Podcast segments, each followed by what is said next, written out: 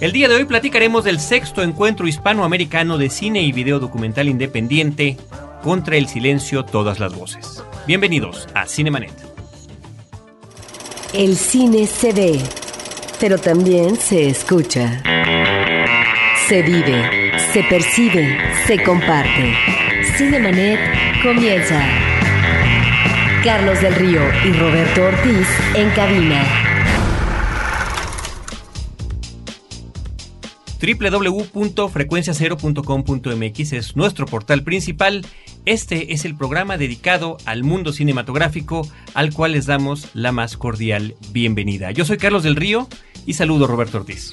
Pues mira, en esta ocasión estamos contentos porque estamos ante el organizador de un evento importante en, en nuestra ciudad y también ante una cineasta sudamericana. En estos eventos, Carlos, que hay que insistir una y otra vez, que están ahí, que están fuera de los circuitos comerciales, en donde difícilmente eh, podemos ubicar a veces los festivales. Ya tuvimos esta experiencia ingrata de cómo un festival internacional de cine contemporáneo en la Ciudad de México desaparece de un momento a otro y pareciera que no hay nada que lo sustituya. Bueno, lo que lo sustituye son estos uh, festivales, estas actividades, sobre todo en el campo eh, del cine independiente y sobre todo de las producciones que tienen que ver con eh, el documentar una serie de realidades en diferentes países. Un evento cinematográfico que llega a su sexta edición, además es cada dos años, empezó en el año 2000 formalmente, pese a que bueno se fue gestando desde un año antes, cuando menos. Y si me permiten presentar primero a las damas y a nuestra invitada de otro país, Ana Cacopardo es realizadora y periodista argentina y entre otras cosas presenta su documental Ojos que no ven. Muy buenas tardes o buenos días o buenas noches, según a qué hora estén escuchando este espacio. Efectivamente, Ana, bienvenida y muchísimas gracias por acompañarnos. Además, pues como debe de ser, justamente en la semana de este encuentro, cuando ustedes estén escuchando este podcast, ya habrá avanzado este evento cinematográfico y eh, es por ello que hacemos hincapié en que pues pongan atención si les interesa para poder asistir a cualquiera de las 50 sedes 65 sedes más la sede principal, ¿no? Que es el Centro Nacional de las Artes. 65 sedes para Centros que les... culturales, ¿no? Por toda la ciudad. Ahí está, más de 50. Más de 50. Más de 50. Más de 50. Es la voz de Cristian Calónico, él es el coordinador general de este evento. Una vez más, reiteramos el agradecimiento de que estés con nosotros. Eh, Cristian, y que nos platiques primero un poquito, como debe de ser, creo yo, para poner en antecedente a nuestros escuchas, de qué trata, cuál es la inquietud de estos documentalistas que eh, se reúnen y deciden encontrar los espacios para pues exhibir su obra y no nada más exhibirla cada vez que se esté haciendo este festival, sino que quede además salvaguardada para poder quedar a consulta de quien la requiera. Mira, nosotros iniciamos este proyecto en el año 2000, ¿no? Y en el, en el, año 2000 es increíble, pero la situación del documental y del cine en nuestro país en 10 años ha cambiado radicalmente, ¿no? Cuando nosotros iniciamos este proyecto, que yo recuerde, a lo mejor me equivoco y hay algún otro festival, pero existía Guadalajara, existía Guanajuato, existía la Bienal de Video que se hizo eh, algunos años antes, ¿no? En los noventa y tantos hubo dos o tres bienales, pero en el 2000 ya no existía, ¿no? Es organizada por Conaculta, que empezó con Corquidi, etcétera. Pero no había espacios para el documental. Y nosotros iniciamos esta idea con esto de los festejos del cambio de milenio. En realidad ahora me molesta mucho esa idea de por, por dónde inició, ¿no? Pero dijimos, bueno, nosotros tenemos que hacer un festejo alternativo, que no tenga estos tintes comerciales que tenían todos los festejos eh, del, cambio de milenio, de que se iba a acabar el mundo, en algunos casos se pensaba, ¿no? Así como ahora todos los festejos del bicentenario y del centenario, pues tienen un toque muy, muy mercadotécnico, ¿no? Entonces iniciamos y dijimos, tenemos que hacer nuestro propio festejo y se nos ocurrió hacer este festival festival de un grupo de documentalistas, ¿no? Iniciamos la idea de que iba a ser mundial, no sabíamos lo que estábamos diciendo y cuando nos dimos cuenta de lo que implicaba hacerlo mundial, dijimos, no, vamos cerrándolo, cerrándolo, cerrándolo, hasta que quedó hispanoamericano, ¿no? Y no nos equivocamos en la apuesta porque resulta que la respuesta fue muy favorable. Creo que en América Latina tampoco había muchos espacios eh, de este tipo en ese momento, ¿no? Y entonces hicimos un festival que creo que tiene un perfil muy definido, ¿no? Tiene un perfil social, desde el principio fue ideado y con un, con un perfil muy social, con unas categorías muy claras, ¿no? Que bueno, yo no he visto en otro festival de los que yo conozco de América Latina y de México que convoque así con esa especificidad de categorías, ¿no? Se convoca documental y va documental en general, ¿no? O hay festivales de derechos humanos y son de derechos humanos. Pero nosotros convocamos, bueno, en ocho categorías ahora, antes fueron siete, durante cinco encuentros fueron siete, que son movimientos sociales y organización ciudadana, derechos humanos, mujeres, indígenas, Infancia, Juventud y Tercera Edad, Fronteras, Migraciones y Exilios y Medio Ambiente y Desarrollo Sustentable. ¿Cuál es la nueva? La nueva es una que le pusimos Vida Cotidiana y Cambio Social, ¿no? Porque en el festival pasado hubo como 50 documentales que yo sentía que ya no quedaban en estas en estas categorías que tenían que ver más con problemáticas de la vida cotidiana de los individuos proyectados hacia afuera, pero no de los grandes movimientos sociales. Y entonces decidimos abrir esta categoría y no nos equivocamos porque resulta que es la categoría más concurrida en este festival. ¿no? Entonces un poco así nació la idea. Eh, al principio nosotros nuestra propuesta era convocamos a realizadores latinoamericanos, no teníamos presupuesto, cada quien llegó por su cuenta, pero llegaron 50 realizadores de Latinoamérica, ¿no? Y entonces ahí la idea de nosotros era que ese fuera en México y el siguiente fuera en Colombia y el siguiente en Argentina y que así lo hiciéramos cada año. ¿Había empezado anual o cada dos años como finalmente se está haciendo? Mira, en ese momento nada más era la idea de que, de que nosotros estábamos haciendo ese, porque era como un contrafestejo, digamos, ¿no? Ni siquiera nos habíamos planteado darle continuidad. Pero cuando vimos la respuesta que tuvimos de parte de Latinoamérica, dijimos, bueno, pues sí hace falta este espacio. Y como nadie tomó la estafeta, entonces dijimos, bueno, vamos a tener que seguirlo haciendo, pero vamos a hacerlo cada dos años, porque cada año sería dedicarnos a esto nada más, ¿no? Y entonces ahí salió la idea de, de hacerlo bienal. Creo que no nos equivocamos en la apuesta, pero lo más importante es lo que gira alrededor del festival, ¿no? Esta videoteca iberoamericana que hemos conformado, que ahora tiene 2.200 documentales, realmente la difusión de esa videoteca que hacemos entre festival y festival es lo que yo considero como importante del trabajo de voces. El festival, mira, los medios nos hacen un poquito de caso, conseguimos un poquito de recursos y es la manera en que los videos nos llegan a la videoteca. Pero realmente lo importante no es el festival para mí, ¿eh? es, es el trabajo permanente que hacemos con esa videoteca. Ahora, sobre esta videoteca que me parece importantísimo porque es, por un lado, esta idea de la memoria, ¿sí? De que estén ahí los documentos, pero que estos documentos puedan darse a conocer. Y en ese sentido te preguntaría cómo es que funciona esto, porque ese es el conflicto que a veces viven eh, las uh, filmotecas, los centros de acopio de conservación de cine, en donde está muy bien que se conserven los materiales fílmicos, pero tiene que haber otra labor que es la labor de la trascendencia ante el público, el conocimiento de dichos materiales y en donde a veces se rompe esta comunicación, esta posibilidad de continuar el puente? Mira, para nosotros es muy simple, lo hemos planteado de una manera muy sencilla, es gratuita y es como una biblioteca pública gratuita. Cualquier persona puede acceder a los a los documentales. Nos los piden y se los llevan y no los regresan, ¿no? Casi no nos ha pasado que alguien no nos regrese un documental, siempre y cuando sea con fines culturales. Un poco esa es la condición de esta biblioteca. ¿No? Entonces nosotros prestamos, somos difusores, o sea, yo siempre he hecho una distinción entre lo que es la difusión y la distribución, y yo digo nosotros somos difusores. De hecho hay una parte importante de los documentalistas en general en América Latina y que tienen razón de que ellos dicen es que se tiene que pagar, ¿no? Por los documentales. Y yo digo, sí, se tiene que pagar, pero nosotros no somos distribuidores ni intermediarios, nosotros somos difusores o por ejemplo el trabajo que hacemos con TV UNAM, ¿no? que desde hace cuatro años tenemos una salida semanal ya hemos pasado casi 400 documentales en TV UNAM en estos cuatro años, ¿no? Y es gratis, o sea, ni TV UNAM nos paga a nosotros ni a los realizadores. Y mucha gente dice, es que TV UNAM debe pagar. Yo digo, sí debe pagar, pero negocienlo ustedes. Y ustedes vayan y véndanle a TV UNAM. Nosotros, ¿no? Nosotros abrimos un espacio que nos parece importante. Queremos que se vea este cine. ¿Quién quiere estar en ese espacio? Firma una carta. De hecho, ya en los últimos dos festivales ya viene una carta acompañando la ficha de inscripción. Una carta de TV UNAM, ¿no? Que es de ellos.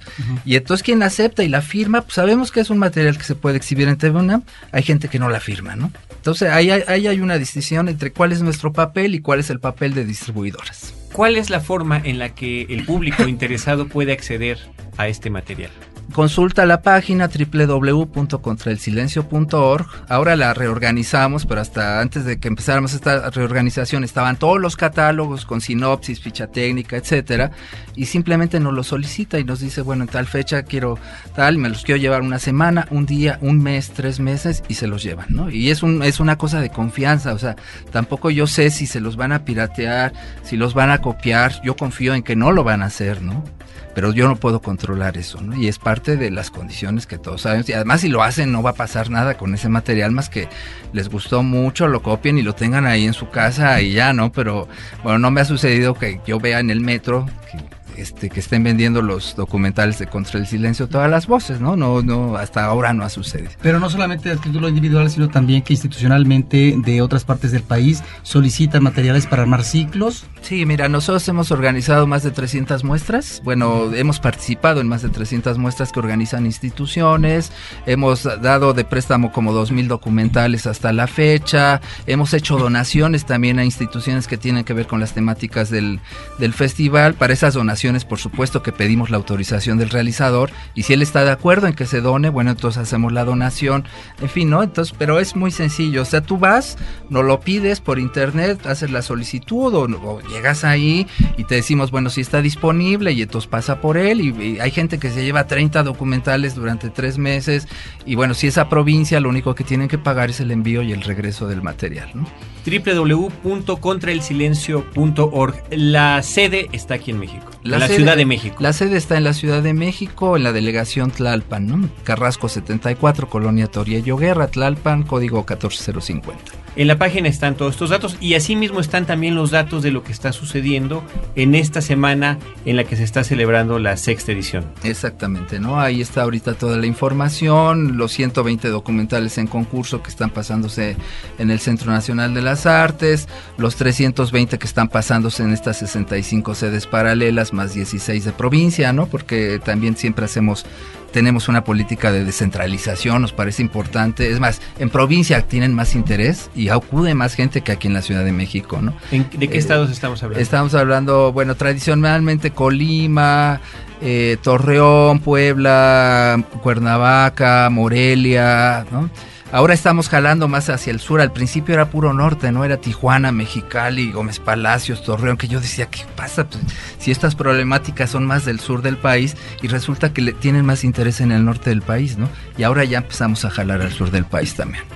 Ana Cacopardo, realizadora argentina, ¿cómo es que pues ingresas a este festival, a este evento cinematográfico? Mm, conozco este festival en el año 2003. Eh, la verdad ya no recuerdo cómo supe de la existencia de este festival, pero estas cosas funcionan entre los realizadores en el boca a boca. Te encuentras en otro festival y, las, los modos de distribuir nuestras películas normalmente son bastante artesanales, es decir, en pocos casos tenemos distribuidoras que se hacen cargo, sino que nuestras propias productoras resuelven una distribución más o menos eficaz, pero que en todo caso siempre funciona de este modo, ¿no?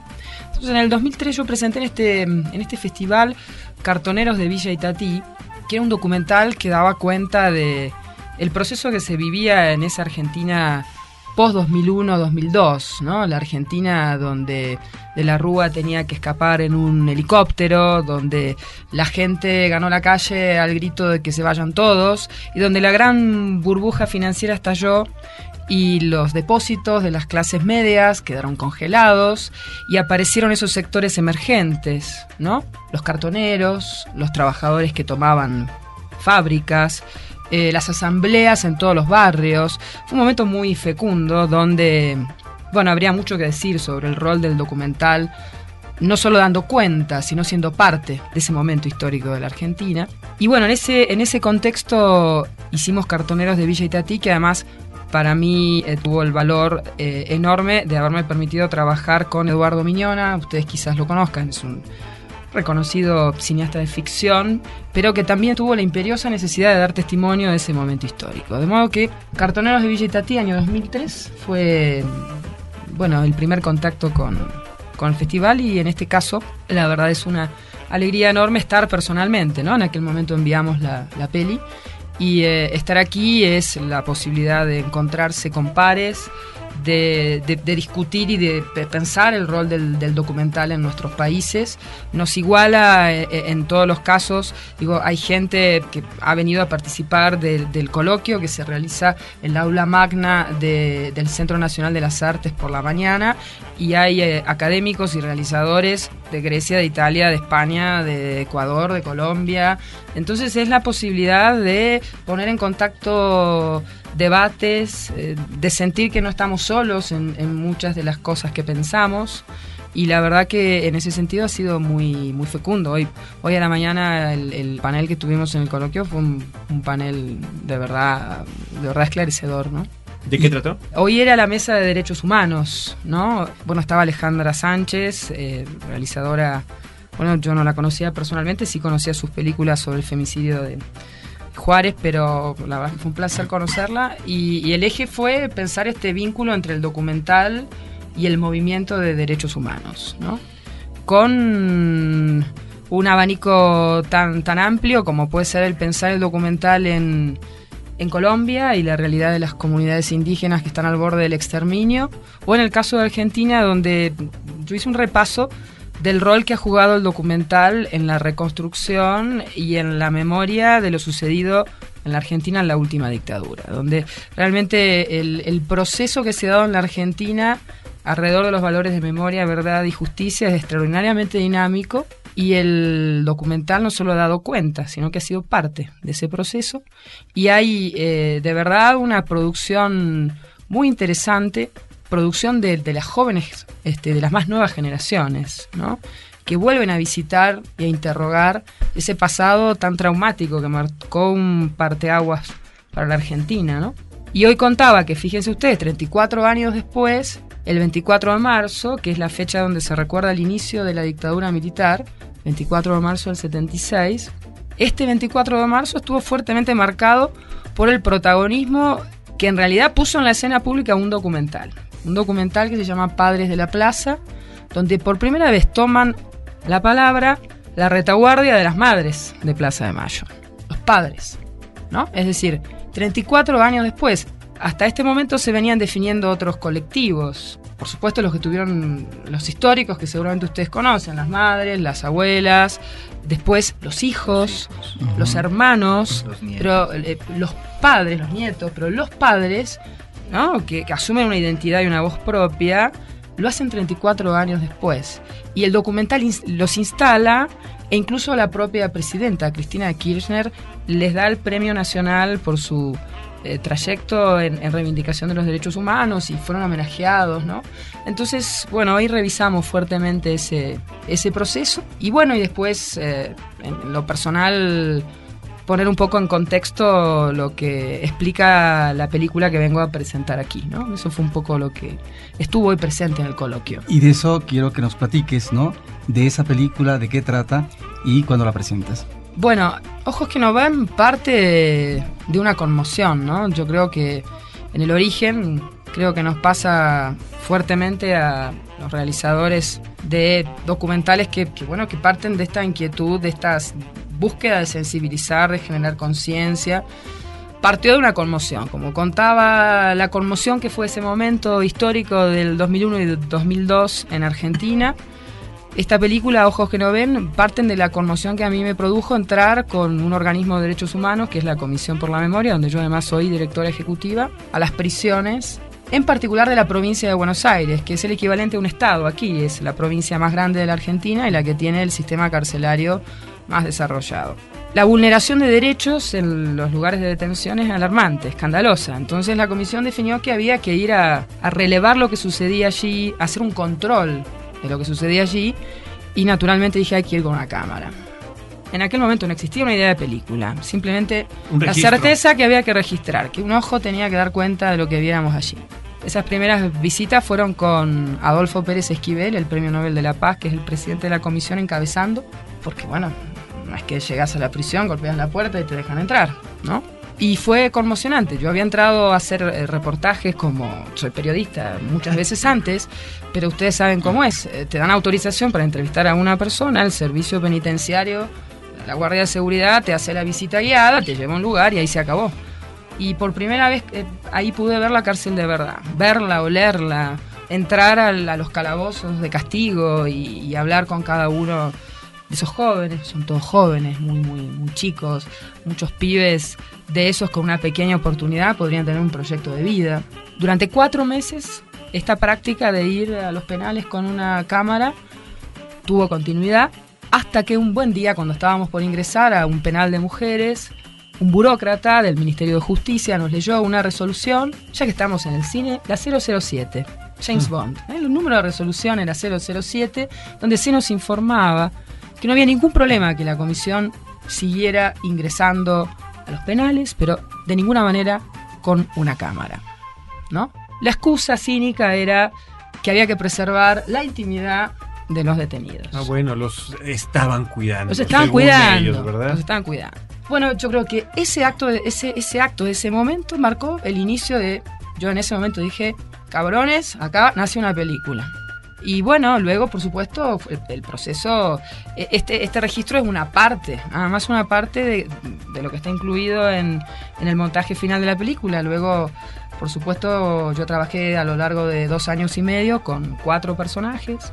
Y en un intento no solo de dar cuenta de la situación carcelaria y de la necesidad de darle visibilidad, de que más ojos vean, eh, sino de dar cuenta de otras cosas, ¿no? Digo, hay trayectos de vida que aparecen en la película que nos permiten pensar eh, qué pasa con nuestros jóvenes excluidos, que nos permiten pensar el acceso a la justicia y que nos permiten también pensar como sociedad que ese espejo, el que vemos en las prisiones, es un espejo que nos devuelve una imagen muy inquietante y que nos tenemos que hacer cargo de esa imagen, no ponerla bajo una alfombra. Que justamente es lo que nosotros mismos nos ocultamos. ¿no? De- obviamente el título vendrá del dicho, ojos que no ven, corazón que no siente.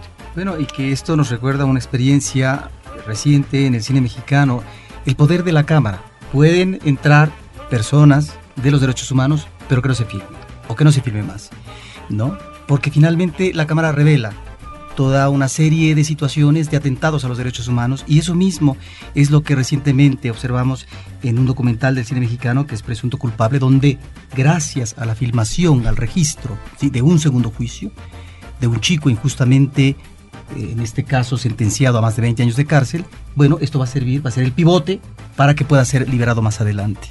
Y es aquí tal vez, en este rubro de los derechos humanos, donde seguramente encontramos eh, documentales eh, muy interesantes en este festival.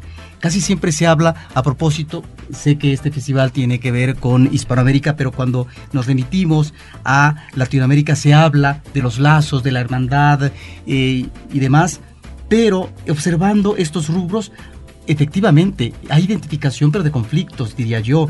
Están los derechos humanos, está la migración, está el medio ambiente, las mujeres, las indígenas, la vida cotidiana. Una serie de universos que finalmente nos identifican en la contradicción, en la dificultad de que finalmente avancen procesos para una vida mejor en las sociedades que vivimos. Y que en ese sentido, no sé si estoy equivocado, dime tú, Cristian, si por ahí va este enfoque de este festival. Mira, el enfoque evidentemente tiene un sesgo, este festival tiene un sesgo político, tiene una posición política desde su nacimiento y evidentemente le estamos dando voz a una serie de sectores que difícilmente tienen voz en otros espacios, ¿no? En la televisión comercial, en el cine comercial, son, son trabajos que difícilmente se ven, ¿no? Eh, aunque hay algunos, afortunadamente hay algunos que ya han tenido salida en cine, ¿no? De los que ahora está produciendo IMCINE, de estos de documental digital, ¿no? Que han tenido salida en, tele- en algunos espacios de televisión, algunos otros en cine, pero en general no la tienen, ¿no? Y sí tiene este sesgo político y por supuesto que son problemáticas que tenemos en común todos los países de América Latina. Eso sí me queda clarísimo. Eh, Aunque habría que, habría que mencionar que el cambio político eh, ha habido en los últimos años en América Latina, en general en toda Sudamérica, ¿no? Que bueno, ahora otra vez estamos como que en un proceso de regresión, pero bueno, en un momento dado casi toda Sudamérica tenía eh, otro tipo de gobiernos, ¿no? Centro izquierda, como tú los quieras calificar, y eso se reflejaba también en la producción documental y se reflejaba en documentales que ya no solamente eran denuncia y eran la narración de la, de la derrota, sino también era la narración de la victoria, ¿no? Yo me acuerdo de algún de algún documental argentino también, por ejemplo, Grisinópolis se llamaba, ¿no? Que era como la toma de una fábrica producto de este proceso del 2001, ¿no? De esta crisis. Entonces terminaba en que, en que la Asamblea, eh, la Cámara de Diputados declaraba la validez de la toma, ¿no? Entonces era, era la narración de una lucha triunfante, ¿no? Digamos, entonces, y ahora los documentales bolivianos, por supuesto, hablan también de, del proceso triunfante del boliviano y los venezolanos hablan de otro tipo de cosas y los brasileños también y los argentinos. Creo que sí se refleja en los documentales este cambio político, ¿no? Que, que ha habido. Cinemanet está de intermedio. Regresamos en un instante. Lo mejor del diseño y las artes gráficas lo encuentras solo en CMYK, un podcast de frecuencia cero. La vida vista desde el fascinante mundo de los colores. www.frecuenciacero.com.mx Ahora, diseñar y hospedar su página web será cosa de niños. En tan solo cinco pasos, hágalo usted mismo sin ser un experto en Internet. Ingrese a suempresa.com y active ahora mismo su plan. Suempresa.com, líder de web hosting en México. En la historia. Acompaña a Roberto Jiménez a recorrer México en la historia. Porque La Máquina del Tiempo es un podcast de frecuencia cero. www.frecuenciacero.com.mx Cinemanet. Ana, algo que creo que no deja de maravillarnos a los cinéfilos cuando escuchamos las historias de los documentalistas es cómo los temas los encuentran a ustedes antes de que ustedes se encuentren a los temas.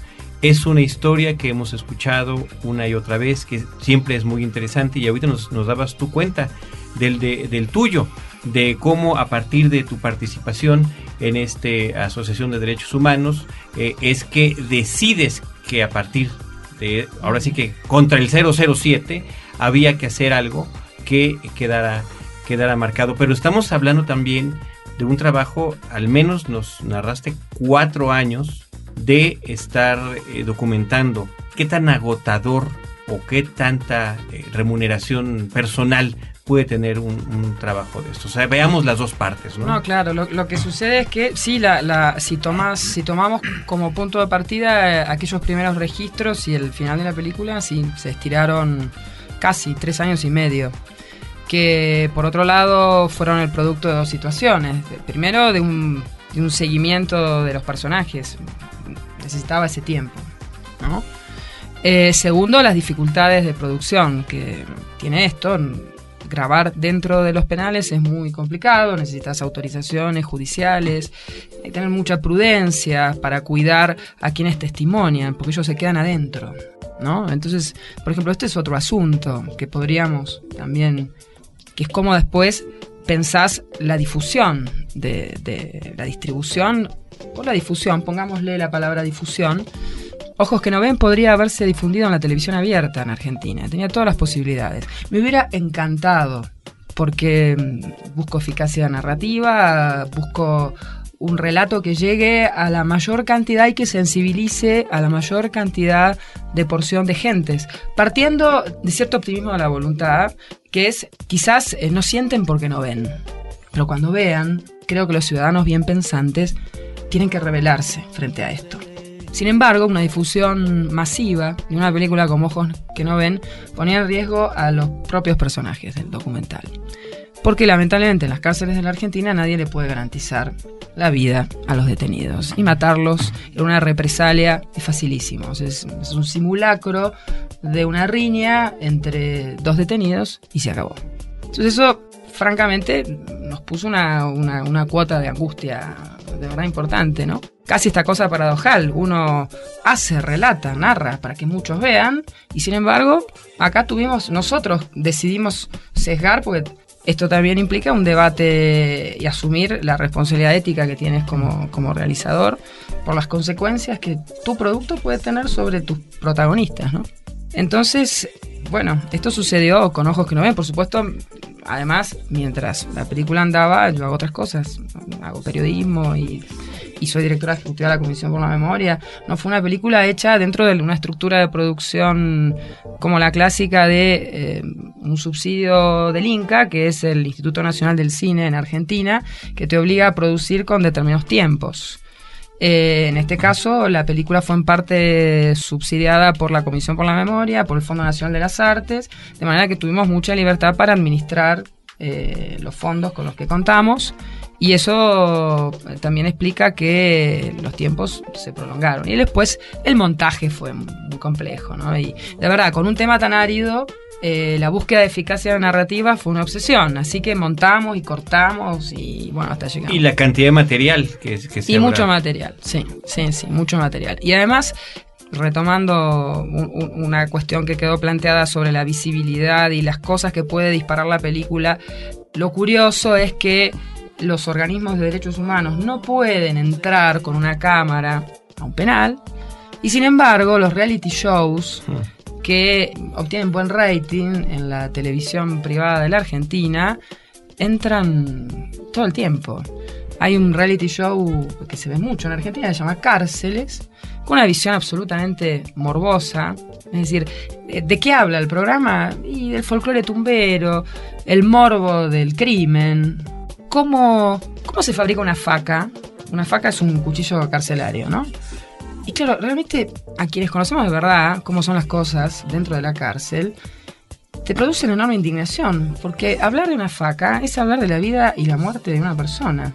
La banalización ¿no? de la mirada, de la violencia, realmente me revela. Entonces, haber podido librar ese combate en la tele me hubiera encantado. Por lo menos que en el mismo canal hubiéramos tenido posibilidad de difundir por esas cosas extrañas que a veces suceden. Eh, quien está en este momento a cargo de ese canal. Ese mismo canal eh, nos estrenó Cartoneros de Villa en el 2003. Pero era un momento muy distinto. En el 2003 había otra permeabilidad a estas producciones porque era, era nuevo, estábamos dando testimonio de un momento de mucha revolución política y social, entonces incluso los canales privados le dieron mucho espacio al documental. Pero bueno, esa batalla en la tele, bueno, no, podemos darla, al menos no hasta que mm, de los protagonistas del documental hay solo uno que, que, que, está dentro todavía y la verdad es que preferimos reservarnos un tiempo más la peli y que la peli circule en espacios como este, en instituciones, universidades, escuelas de periodismo, para dar estos, estos debates. Sí, sobre eso eh, quería preguntar cuáles eh, eran efectivamente estos espacios de difusión si no habían tenido cabida por una consideración fundamental de ustedes en lo que es la exhibición masiva. ¿Cuál es tu experiencia en ese sentido? Es decir, no sé, con universitarios, eh, con eh, las presentaciones eh, ante determinados sectores sociales o en tus presentaciones a través de estos canales de los festivales. ¿Cómo ha sido tu experiencia y el recibimiento de este documental? Es un documental que en general impacta, impacta mucho. Creo que hay una bueno, hay una búsqueda claramente en las historias que están elegidas. Hay mucha empatía de la cámara con esos personajes y, creo que esa empatía también, también se le aparece al espectador, ¿no? De todos modos, hemos tenido, eh, a ver, para darte algún ejemplo, también se arman discusiones, porque no nos olvidemos que estamos hablando de las cárceles en un momento donde en la Argentina, al igual que sucede aquí en México, la seguridad ciudadana es un valor este, muy, muy preciado, ¿no? Entonces, son los delincuentes, ustedes que se dedican a defender los derechos de los delincuentes. Y entonces, bueno, pero ¿por qué no están ahí las voces de las víctimas, que, porque si ellos están ahí adentro es por algo será. Y entonces tienes que volver a poner el foco, tienes que volver a poner el foco, volver a, a instaurar una cuestión muy básica. Tienen una condena, delinquieron, tienen una condena, están privados de su libertad, esa es la condena, son personas. Y nada justifica que las torturen sistemáticamente, que las golpeen, que las trasladen de una punta a la otra y que con cada traslado pierdan sus cosas y nuevamente los castiguen, ni se justifica que podría ser un relato mm, que no importa, pero digo, de cantidad de situaciones que nos ofenden desde lo humano y que no podemos aceptar como parte de una sociedad que además tiene que preguntarse por qué todos esos pobres y jóvenes están en las prisiones. Porque a mí me interesa dar esa discusión. Es, a ver, no simplifiquemos, es una realidad que nos atraviesan las violencias, muchas violencias. No solo la violencia de la delincuencia, las otras violencias, claro, la violencia de, no tener trabajo, de no tener educación, de a ver cómo entendemos las violencias, cómo las tramitamos como sociedad, dónde empezaron, por qué estos jóvenes están donde están. Cada uno de ellos son la expresión del fracaso de un proyecto de país equitativo. Entonces, bueno, estas son las preguntas que de alguna manera en los cines de debate yo trato de, si no salen, de instalar, ¿no? Y por esa razón la película cuenta y elige contar los trayectos de vida, que hemos, o sea, de la elección de los personajes no, no, es gratuita. Cada uno representa un todo. Y bueno, son esas un poco las dimensiones que aparecen y entonces también se, se dan discusiones y este, se han dado de distinto tipo. En la Facultad de Derecho, de estas discusiones, bueno, pero ¿por qué no pones la otra parte? Es decir, con, los estudiantes de abogacía, y se da como una discusión muy interesante a propósito, bueno, del acceso a la ley, y el agravamiento de las penas. Y en las facultades de periodismo me ha encantado dar el debate porque esto que no pudimos dar en la batalla abierta en la tele, sí, sí se, se está dando en, en, en las cátedras donde los periodistas que están iniciándose en la investigación y en la investigación audiovisual empiezan a abrir un abanico y a ver, bueno, a ver, hay otras fuentes, cómo se construye, cómo se construye un relato, cuál es la imagen que se construye en los medios masivos sobre el tema carcelario, por qué, no, entonces eso ha sido muy muy provechoso, ¿no? Y, bueno, y le termina de completar el sentido al, a esa conmoción inicial que terminó en, en este trayecto de tres años y pico. Quienes están escuchando este podcast el día 20 de abril podrán tener oportunidad de asistir a la presentación de la película dentro del eh, sexto encuentro hispanoamericano en cine y video documental independiente contra el silencio, todas las voces, con la presencia además de su realizadora Ana Cacopardo. Mira, sí, es, eh, hoy, 20 de abril, a las 6 de la tarde, en, el aula magna del Centro Nacional de las Artes, va a ser esa función, ¿no? Pero vamos a tener una sede paralela, por ejemplo, que va a ser una experiencia interesante, que hoy le estaba platicando a Ana, porque ya no lo sabía. El claustro de Sor Juana es una de nuestras sedes paralelas, y los miércoles, en la calle de Regina, hace exhibiciones ahí en el centro histórico, hace exhibiciones al aire libre, y la película que van a pasar el miércoles va a ser la de ella. Entonces también la vamos a llevar ahí a que a que se confronte con el público de la calle del centro histórico, ¿no? Y por y tal vez también este hay una gira que están haciendo en Michoacán, una asociación civil que se llama Espejea, que va desde pueblitos pequeñitos hasta Zamora, Zacapu, una serie de ciudades como intermedias y termina en Morelia, una muestra que ellos están haciendo como por un mes eh, de voces contra el silencio, ¿no? En el marco del festival y, estamos viendo si coincide también que estén pasando una de, las películas de ella porque ellos quieren llevar a realizadores, ¿no? Los, la gente de, Michoacán. Entonces, bueno, puede ser una experiencia interesante y totalmente diferente presentar esa película, no sé, en, un pueblo pequeño de Michoacán, ¿no? Que es lo que, lo que va a suceder. Entonces, y, va a haber... contar con la presencia de Ana, lo cual me parece estupendo para la plática, el debate. Ahorita nos has dejado eh, boquiabiertos y no hemos tenido la oportunidad de conocer tu material. La otra opción queda, además, como tú lo comentas, en el acervo que ustedes están guardando. está el acervo, ¿no? Y está, bueno, está la historia de Ana, pero también hay otras historias que se están presentando ahí en el Centro Nacional de las Artes. Eh, ayer, por ejemplo, surgieron dos, dos funciones que no estaban programadas con director, pero los directores fueron y me dijeron, oye, queremos tener un espacio, ¿no? Una era una chica que se llama Rojas, que hizo, que se apellida Rojas, Ana Rojas, y que, que había hecho uno sobre las Adelitas, ¿no? Estas mujeres que han acompañado al Obrador y que se formaron para defender el petróleo y que no se privatizara, etcétera. Bueno, hubo una función donde estaban las Adelitas, de personajes del documental, y me pidieron que hubiera una, un debate, ¿no? Después estaba también casualmente en otra sala del CCC estaba este documental de Cárcel de Carne, que es una de las producciones apoyadas por IMCINE, estaba la sala llena y entonces también el director me dijo, oye, este, yo también quisiera tener un espacio, ¿no? Entonces, bueno, están surgiendo estas cosas espontáneas que no estaban planificadas, que no estaban organizadas, pero bueno, que eso le dan otro, otro toque al festival, ¿no? A mí me da mucho gusto. A mí me da mucho gusto que esté sucediendo esas cosas, ¿no? Ahora, estamos ante lo que es la sede principal, ¿no? Que es el, eh, CENAR, ¿no? El CENAR. Donde se está ahí exhibiendo todo este material, donde se están dando también estos encuentros académicos de diferentes eh, realizadores de otras naciones. Pero también quiero preguntarte, porque es muy importante que el público lo sepa y que además se entere para que pueda asistir, estas sedes, dónde son, en qué delegaciones y qué tipo de público es el que se alimenta de estos materiales, el que se interesa y de qué manera se ha logrado fomentar a través de los años, ¿sí?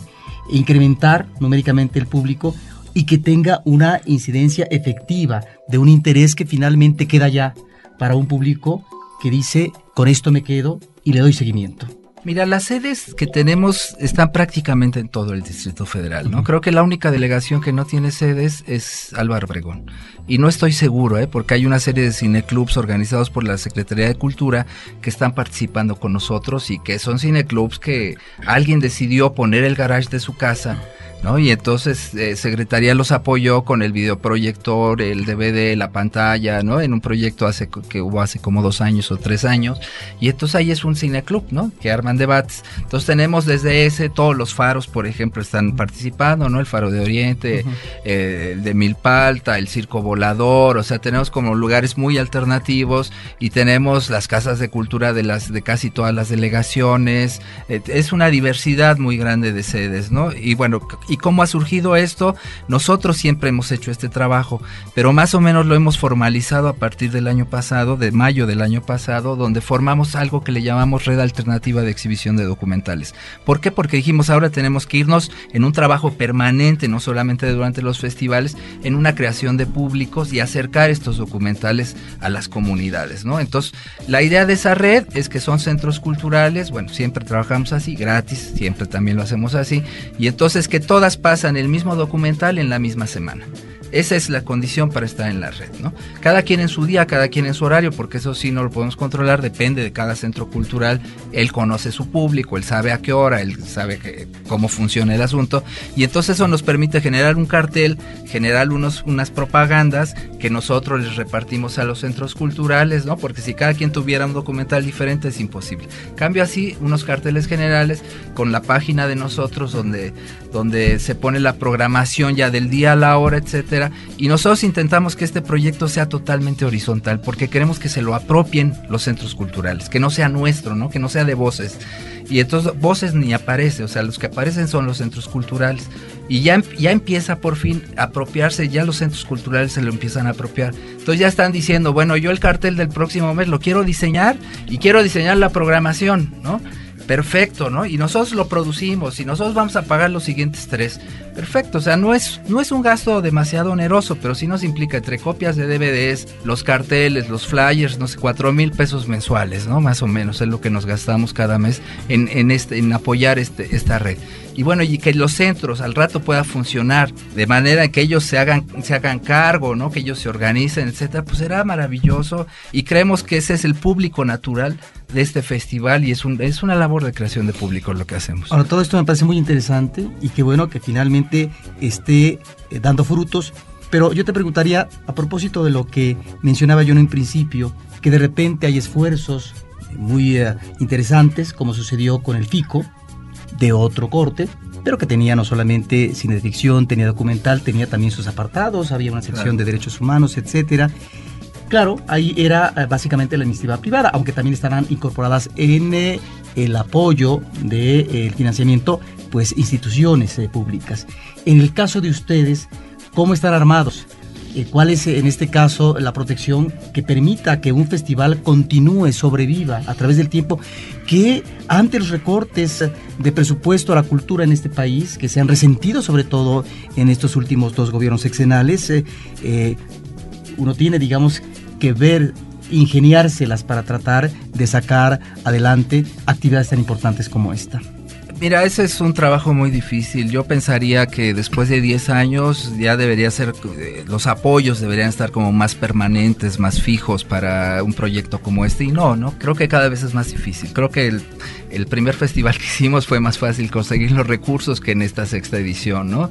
Ahora yo creo que no hubiera habido festival si no fuera por el apoyo, un apoyo que conseguimos de la comunidad europea que muy importante, ¿no? Que nos permite hacer este coloquio que estamos eh, organizando, que nos permite permite, bueno, estaban proyectados unos talleres de sociología visual, pero ahora con el volcán y las cenizas tenemos ocho europeos que parece ser que no van a llegar, o sea, que tienen retrasados, que se quedaron varados, vamos a ver si los solucionamos por Skype, ¿no? Estamos viendo la opción de que ellos desde allá participen en ese taller, participen en las mesas los que los que no llegaron, etcétera, pero bueno, si no fuera por ese apoyo que importa, que es el, apoyo fuerte de este festival es ese, ¿no?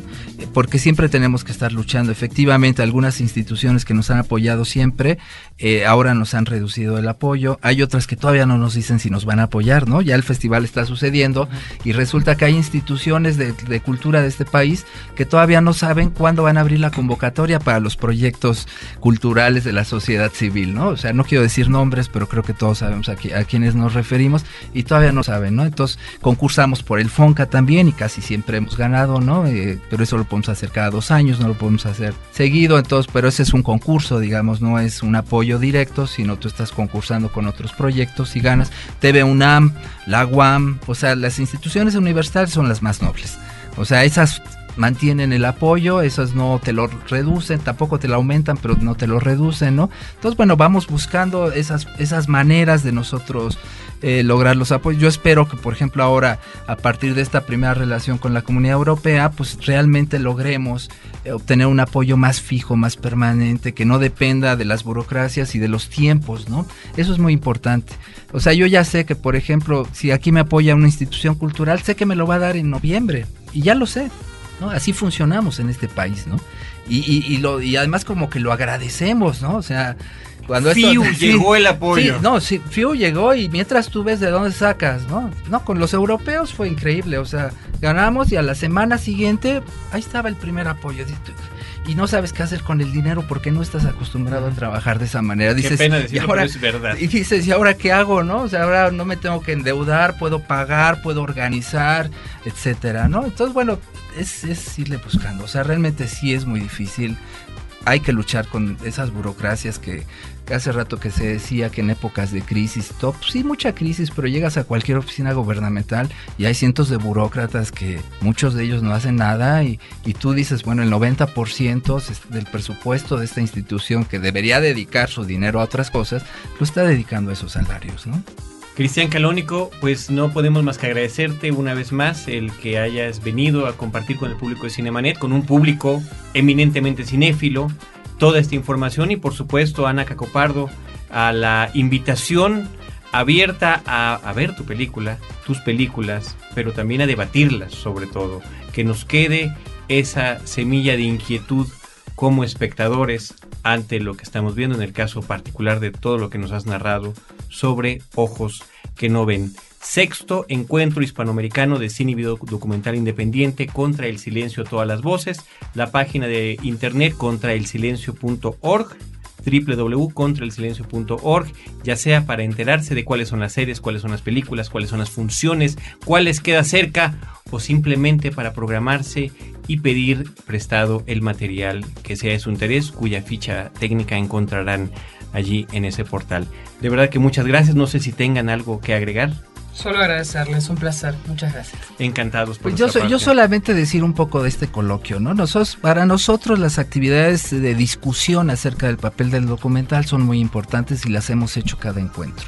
Y, y una cosa que me parece importante es que no se queden los espacios de los académicos, de los de esos que, de los que organizamos los encuentros, que luego eso sucede, ¿no? Se hacen y los que se enteraron son los que están los que los que lograron asistir, o los que tuvieron la suerte de que les tocara, ¿no? Nosotros intentamos eh, hacer publicaciones, ponerlos en internet para que cualquiera los pueda bajar, porque nos parece que sí hay que establecer una discusión acerca del papel del documental, eh, cuestionarnos ciertas cosas, si lo estamos haciendo bien, si lo estamos haciendo mal, qué deberíamos hacer, etcétera. Y en esta ocasión, gracias a ese apoyo de los europeos, los resultados de este coloquio donde estamos discutiendo derechos humanos, equidad de género, medio ambiente, migraciones e industrias culturales e identidad nacional, los vamos a publicar en inglés, francés, italiano y español, ¿no? Y eso ya le da una proyección no solamente a México, sino a que salga al resto del mundo. Subtitular además todos los trabajos ganadores en las ediciones pasadas. También es otro, lo cual me parece de las que cosas es, que, es muy importante, que es muy importante. Sí, es otro, que, otra cosa que vamos a hacer con este apoyo de los europeos. Pues felicidades y por favor que quede absolutamente claro que cuentan con nosotros para no nada más para venir a la convocatoria en un año y después en otros dos a la siguiente edición, sino continuar la difusión de estos materiales. Pues gracias a ustedes eh, por el Muchísimas espacio. gracias. Gracias. Ana Cacopardo, Cristian Calónico. Eh, nosotros queremos agradecer a nuestro equipo de producción, la, la producción en cabina de Abel Cobos, eh, Paulina Villavicencio y Celeste North, también nuestras productoras. Y desde los micrófonos, Roberto Ortiz y un servidor, Carlos del Río, que los esperamos en el próximo episodio de Cinemanet con cine, cine y más cine. Cinemanet termina por hoy. Más cine en Cinemanet. Frecuencia Cero, Digital Media Network, www.frecuenciacero.com.mx. Pioneros del podcast en México.